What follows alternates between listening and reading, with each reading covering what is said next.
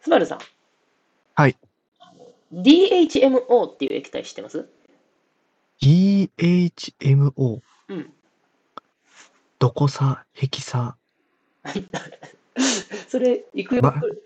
ドヤさ、ドヤさみたいな。ドコサヘキサイン酸みたいうん。 ではな DH く、うん、ではなく、にはいはいはい。 DHMO っていう液体があって、うん。まあ、どんな え特徴もなんかすごく危険性があるって言われてる液体うんうんうんうんっていうか、まあ、物質なんです。うんはい、で、まあ、液体の状態、うんこれはまあすごくまあ依存性というか、うんというのがあり、はいまあ、これをこう、まあ、常日頃から飲んでる人うんは、この摂取をこう1日やめると、その、うんええー液体をものすごく欲しがるようになると。うんうんうんうんうんで、3日ぐらいすると、3日ぐらいその液体を取るのをやめると、まあ、かなり体調が悪くなって、うんうん。で、それ以上取らないと、まあ、死に至るみたいな、ような強い依存性が。危険やな。そう。で、個体、でまあ、個体にもなんねんけど、個体の状態で皮膚に長時間、うんうんあの接触していると、皮膚が深刻なダメージを負う。おおうん。だいぶリスク、リスキそして、気体、うんその気体は、気体、うんその物質の気体に触れると重度のやけどー。をお負っおて。しまう危険があると。なるほど。はい。すごいさらに熱いんや。そうそうそう、はいさらに危険性が言われてて、うんうんこれな地球環境の最近の地球,、うん地球の汚染にもすごいその液体が関与してて、おお。うんうんうん。で えーっと、まあ温室効果うんにかなり大きい影響を与えるとか、あるいはいははいはいはい酸性雨の主成分とうーんいう。ふうに言われてる。なるほど。はい、そして、えーっとまあ、最近で言うと台風ですね、日本で言うと台風。うんうん。うん、台風が起きる主な原因っていうのも実はその DHMO といううんうんうんものでさらに最近まあ温度上がってきてるやん、うんでまあ日本でも夏やったら40度超える日とかこ場所とかもあると、うんで日本で一番さ今まで最高気温が記録された場所ってどこか知ってます、うん。えーっと、埼玉県の熊谷市。おうおうおういいですね埼玉の熊谷と静岡の浜松、ああ、はいはいはいはい。で、まあ、41度とかを記録して、うんうんまあ、最高気う温、んうんニュースとかでね、取り上げられたりしてますもんね。で、この2つの都市うんがこんなに温度上がった。だってさ、もっと南の方が暑そうじゃない、普通。そうやな、普通に考え、赤道に近い方があって、うんなんか、うんうん、でも静岡とか、まあ、埼玉みたいなところで最高気温うをん、記録してんねんけど、この原因っていうのも、うんその DHMO DHMO。にあるとほう。はいほうほうほうほうい。う液体なんですね。うんこれ、実はみんながよく知ってる液体っていう、ありふれた液体やねんけど、うんうん。うん、などんな液体な、なんていう液体かっていうか、どんな液体か、ちょっとイメージついてますまあまあまあまあ。二つあって、はい。一つ目が、はい。王水。うんうんうんうんうん。 酸性雨の主成分とか言ってうんうも、んだいぶ酸性が強そうやなっうんうてん思うところがあるんですけどはい、まあこれがほぼ正解かなって思ってるんですけど、どうですか違いますね。温水ではないですね、あ違うんかはいはいそうか温水だって飲まへんやん。あああ、そうやな、確かに。そうそいや、でも水なわけないしな。そうえ、やな他に何か考えらう。れるんやろんなな。わけない。え、水以外の選 択肢、なんやろな。 はい。ということはで、いじゃあ、さておきま して、そう、これ結構有名なやつですよね。序盤の話は有名やったかなと思うんですけど、そうそうだ、えっと中毒性とかそういうそのうでそねう。そううん DHMO っていう、まあ、何の略かっていうと、うんジ・ハイドロゲン・モノオキサイド。あああ物、置きしろ H2O をい、H2O を言い換えてると。そうそうそうそうんう。で、まあまあ、H2O ですね、いわゆる。だから、H が2つ、えー O が1つっていううん。のを、まあ、あの言い換えて、頭文字取ったら DHMO になると。うんうんで、まあ、今並べたちょっと序盤分かりやすかったけど、うんまあ、今言ったみたいな、あの、こう、危険に聞こえるような言い回しうんをして、で、これが、あの、今、世界でこう、溢れてきてるので、この削減に、うんうん。あの、努めていきましょうみたいな、うんこう、ことを言うと、みんな、あ、そうやなってなるっていう。うんすごい危険なあ危険深刻ですな、深刻なんやって。そうそうそう。っていう、まあ、あの、 まあ、ネタネタなんかなこれうん分からんけど。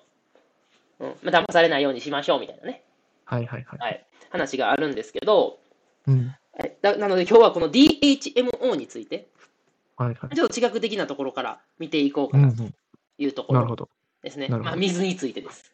はい。はい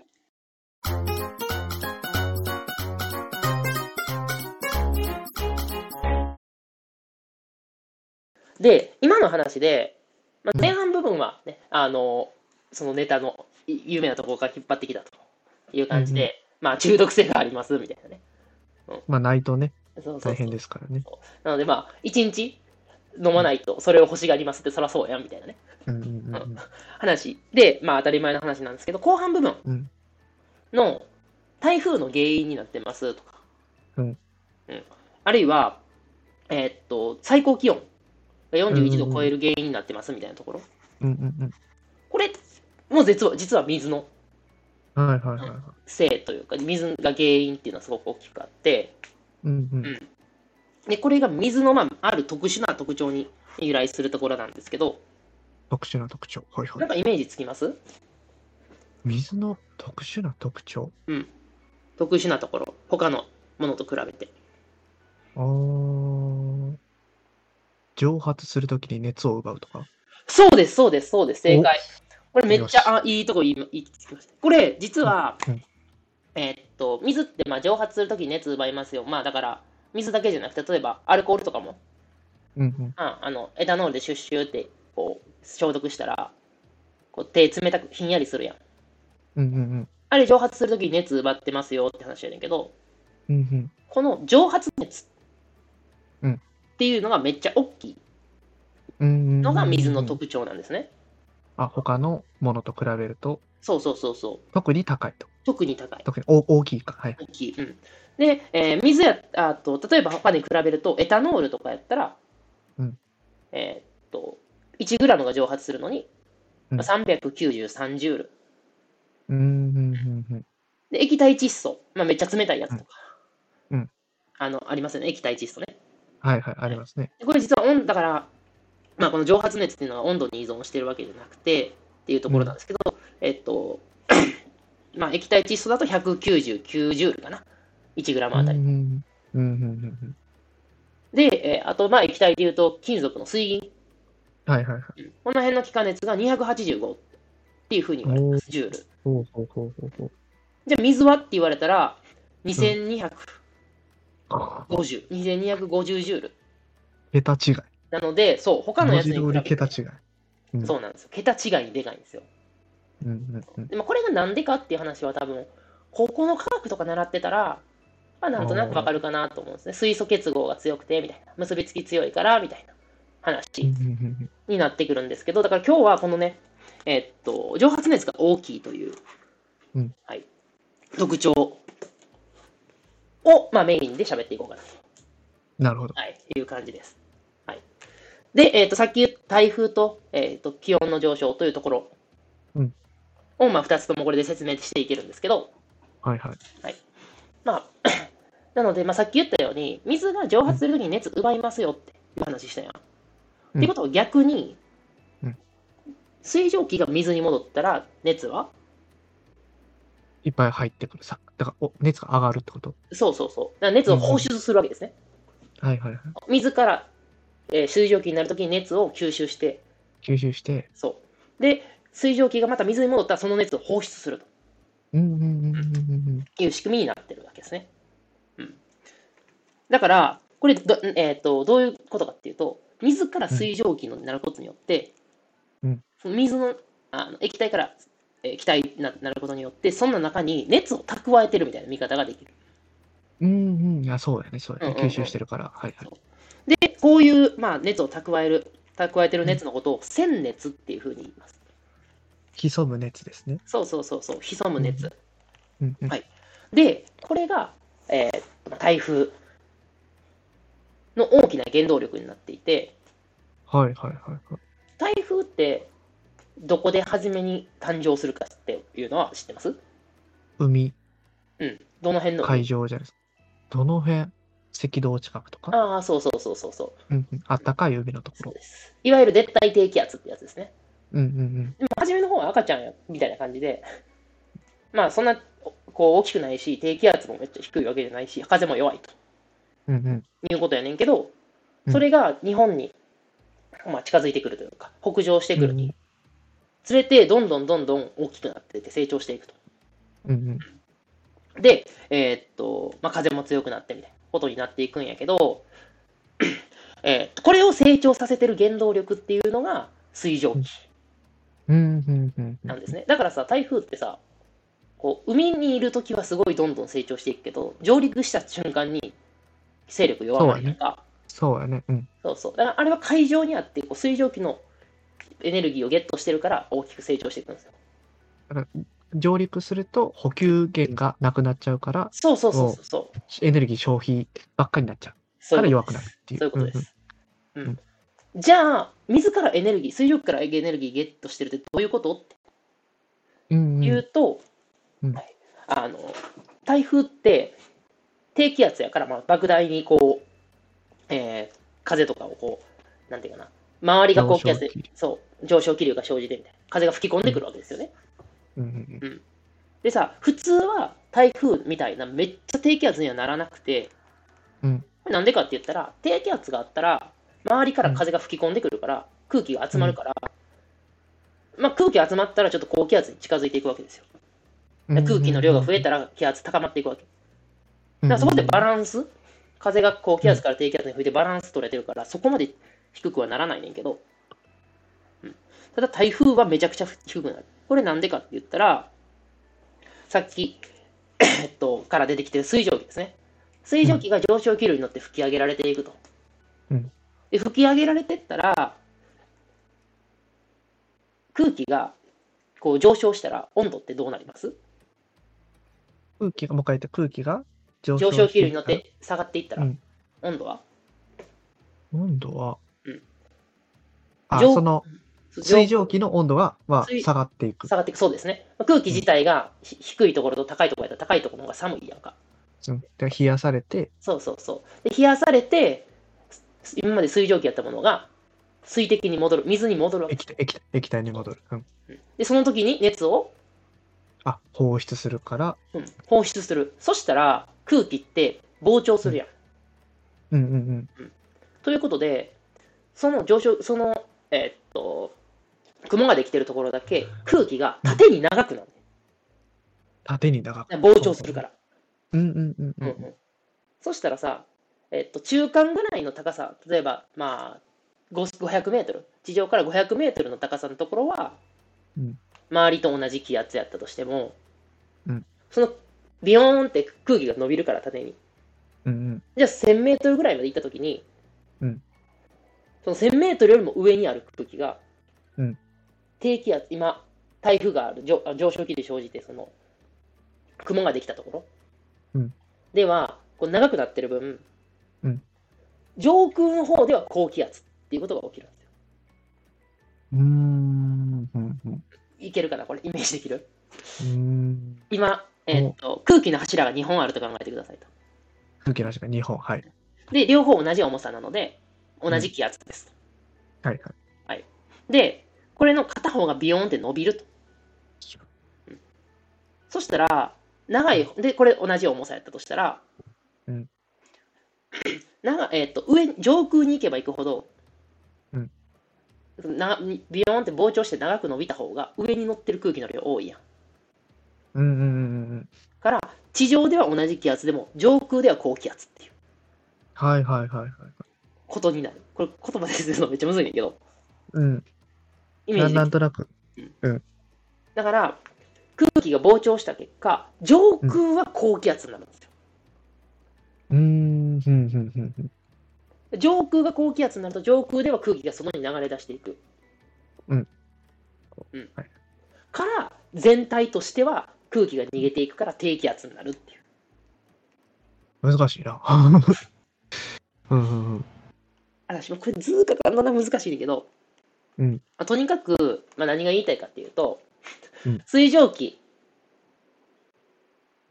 が上昇気流に乗って上に行って、まあ、雲になって鮮熱を放出すると、うんいうことによって上空の空気が温められるから、まあ、膨張してまあ外に空気が逃げていくと思ってください、うんうんう、うんん。はい。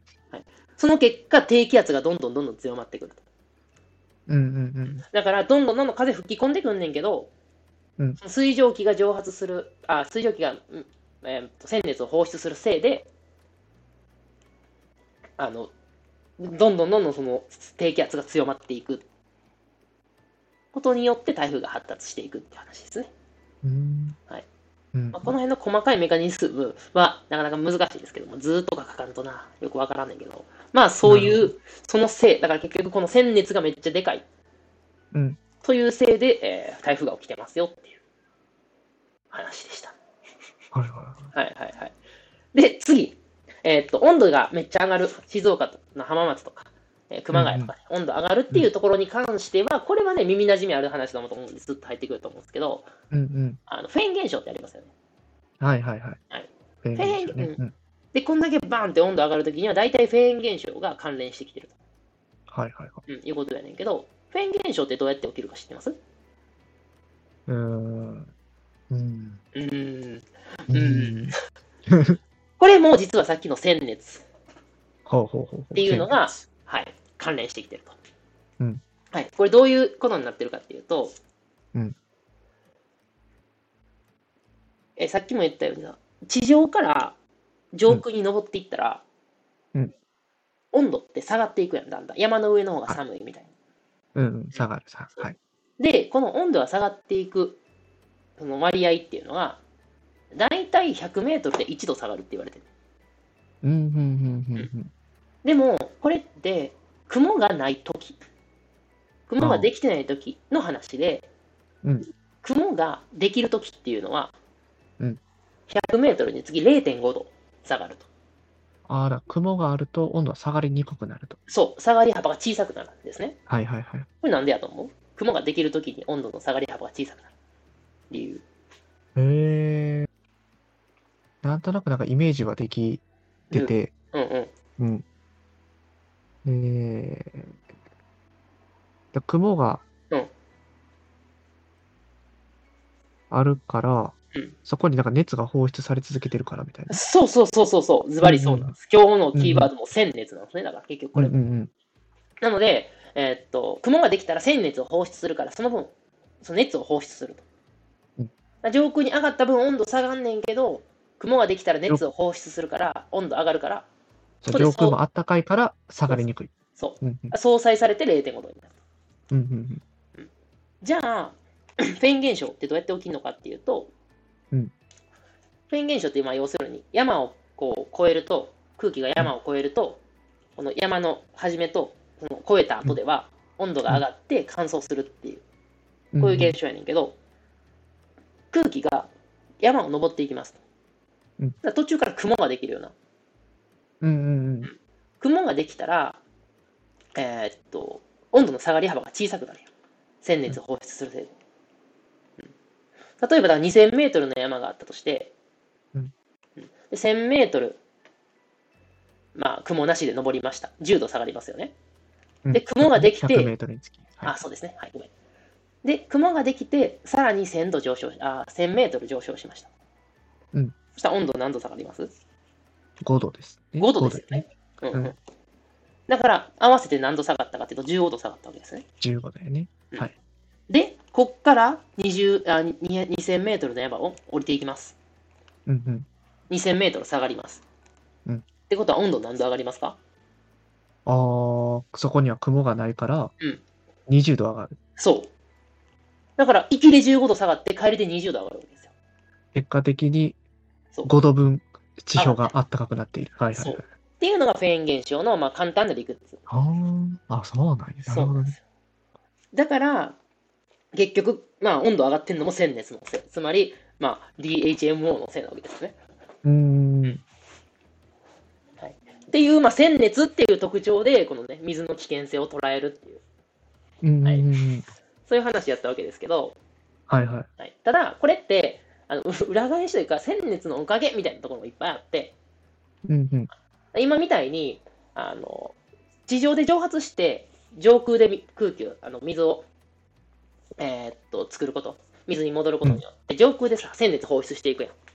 うんうん。だから地上の熱を上空に運んでくれると。はいはいはいははいい。そのおかげで、この地球から熱が外にどんどんどんどん放出されていくうんうん宇宙に熱を放出してるのを助けてくれてるうんうん鮮熱は、うんだからまあ鮮熱っていう考え方なかったら地球の温度はもっと上がってるかもしれんよなってうーん鮮熱で運んでくれへんかったら、そうそ地う球そのう中にとどまることによってそうそうそう、うんでまあ普通に熱が伝わっていったりとか放射するだけやったらやっぱりこう運ばれにくい特に熱が伝わっていくのってこう伝わり限度があるやん直接熱が伝わっていくのは、うんけど鮮熱っていう状態になることによって上空に運ばれやすくなるっていうそううんいうんううんのもあったりとか、あるいは横の移動ですよね横の移動あだから赤道付近うんで、まあ、太陽めっちゃ当たるわけですよで、うん極付近北極南極っていうのは太陽全然当たらへんうんうんうんから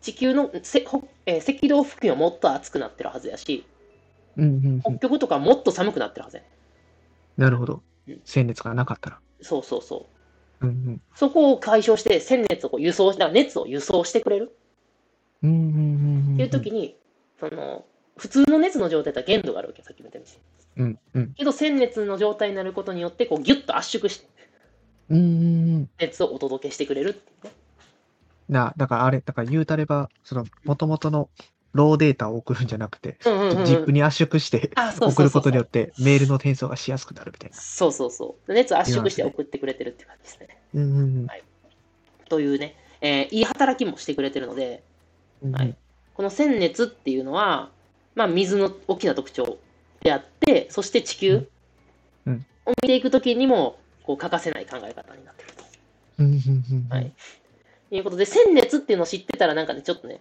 いろんな情報の見方が変わってくるんで、うんまあ知っとくといいっすよっていうお話でございまし確た。かになんかおうん思ってたのがうんうんすごい日常的な範囲内で話をするとうんこう冬場うでんやっぱりこう冷えて効率的に温度を上げようとみたいなのするじゃないですか暖房とかヒーターなりでうんうんでその上でやっぱ加湿って大事うんうん湿度も結構大事なものやからうんうんそれはまあ全然100 100メートルにつき1度やからうんうんそんな日常的な生活空間、リビたるものやと思うけど、うん一応なんか考慮に入れす入れると、より、もっと効率的に、うんうんうん少ない電力でうん、温度、部屋を温めることができるよな、みたいなことを思ったりしましたね。